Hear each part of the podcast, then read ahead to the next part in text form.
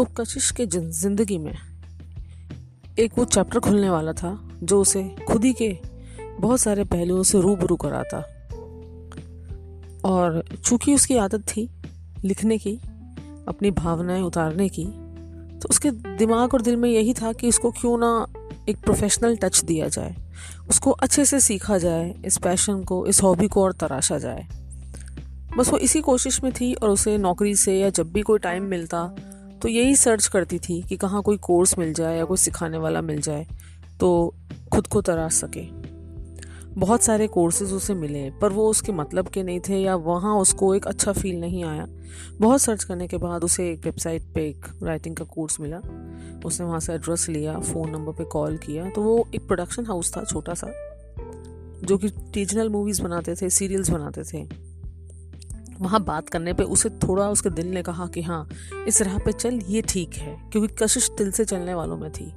उसके पास एक इंस्टिंक्ट था जो उसे राइट गाइड करता था। तो वो एक दिन जिस दिन उसका आ, उसे टाइम मिला एक दिन टाइम निकाल के वो उनसे मिलने चली गई। वहाँ के ओनर से मिली सब लोगों से मिली उसे अच्छा लगा और उसने वो कोर्स ज्वाइन कर लिया। और उस दिन वो बड़ी खुश थी एक संतोष था कि हाँ अब वो वो करेगी जो उसे बहुत पसंद है। और बस फिर टाइम और डेज़ डिसाइड हो गए। रोज़ नहीं जाना था, हफ़्ते में दो दिन, दो घंटे। तो बस वो उसको, उसी पहले दिन के इंतज़ार में थी कि कब वो क्लास लगेगी और वो जाएगी। और उस दिन जाने से पहले मंदिर गई, भगवान को हाथ जोड़े और उनसे बस ये प्रार्थना की कि वो अपना पैशन ध्यान से लगन से परस्यू कर पाए। और वो अपने क्लास में पहुँच गई, वहाँ उस लेक्चर रूम दिखाया गया। और बड़ी खुश हुई। जैसे हम बहुत खुश होते हैं ना, जब पहले दिन स्कूल, कॉलेज में जाते हैं, उसे बस वही फील आ रहा था कि शायद वो लाइफ दोबारा आ जाएगी। जब वो वहाँ गई तो उसे लगा बड़ी अलग सी दुनिया है। एक कोने में रैम शो चल रहा था, कोई जन एक्टिंग कर रहा था, कोई मॉडलिंग कर रहा था, उसे लगा ये दुनिया उसके लिए है भी क्या? और कहीं पे ऑडिशन देने के लिए बहुत सारे बैठे थे लोग। वो अपने डायलॉग्स याद कर रहे थे तो उसे बड़ा मज़ा आया थोड़ी देर के लिए। वहीं पे थोड़ी सी देर के लिए खो गई कि हाँ ये उसकी दुनिया है ये क्रिएटिव दुनिया है।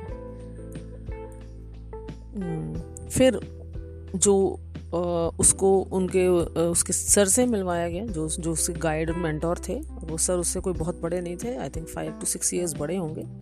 और वो बहुत मॉडर्न टाइप का बंदा जैसे हम नॉर्मल इंसान होते हैं, आजकल कोई ऐसा नहीं था कि जो लोगों का इंप्रेशन होता है टाइटर ऐसे, वैसे होते हैं, उलझे सुलझे से।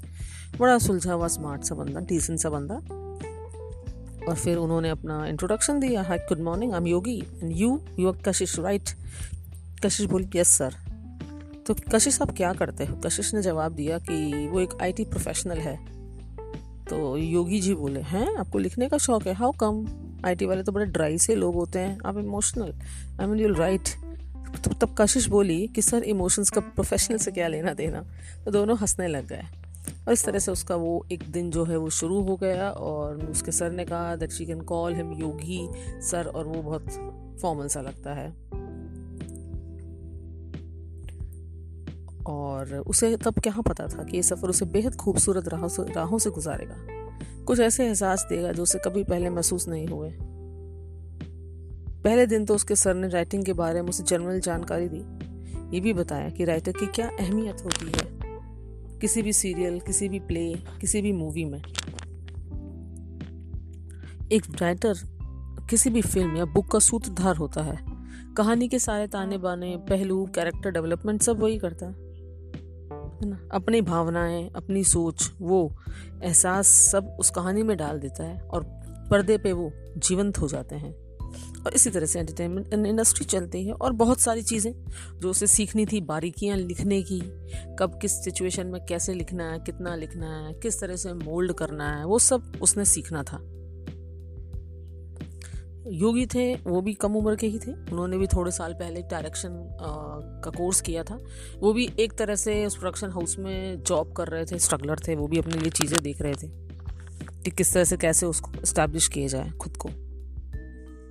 बस यही सब चलता था। उसके बैच में मतलब अलग अलग तरह के लोग थे जो कुछ राइटिंग ऑलरेडी करते थे, कुछ एक पर्टिकुलर चीज़ें वो तराश रहे थे, कुछ बच्चे, कुछ लड़के थे जो डायरेक्शन सीख रहे थे। कुछ मॉडलिंग सीख रहे थे। तो बड़े अलग अलग से उसके बैचमेट्स थे तो बड़ा मज़ा आता था सब अलग अलग पहलू के अलग अलग फ़ील्ड से लोग आते थे। सब जॉब जॉब करते थे कोई कुछ काम करता था वो सब अपना पैशन परस्यू कर रहे थे। उसमें से एक दो जने ऐसे थे जो हाँ जिनका जिनको यही करियर बनाना था they very damn serious kind of people Kashish वगैरह सब मस्ती मज़ाक करते थे। so, कुल मिला के वो जो एक उसकी क्लास होती थी वो बहुत अच्छी होती थी उसे लगता था वो अलग सी एक दुनिया में है जहाँ वो सिर्फ़ रिलैक्सड है और खुश है। उसे जो करना अच्छा लगता है, जो उसके मन में होता, दिल में होता, वो बोलती थी। और उसके जो बैचमेट्स थे, वो ऑलरेडी लिखते थे, थोड़े जानकार थे, कशिश बिल्कुल रॉ थी। उसको एक बेसिक इंस्टिंक्ट ज़रूर थी।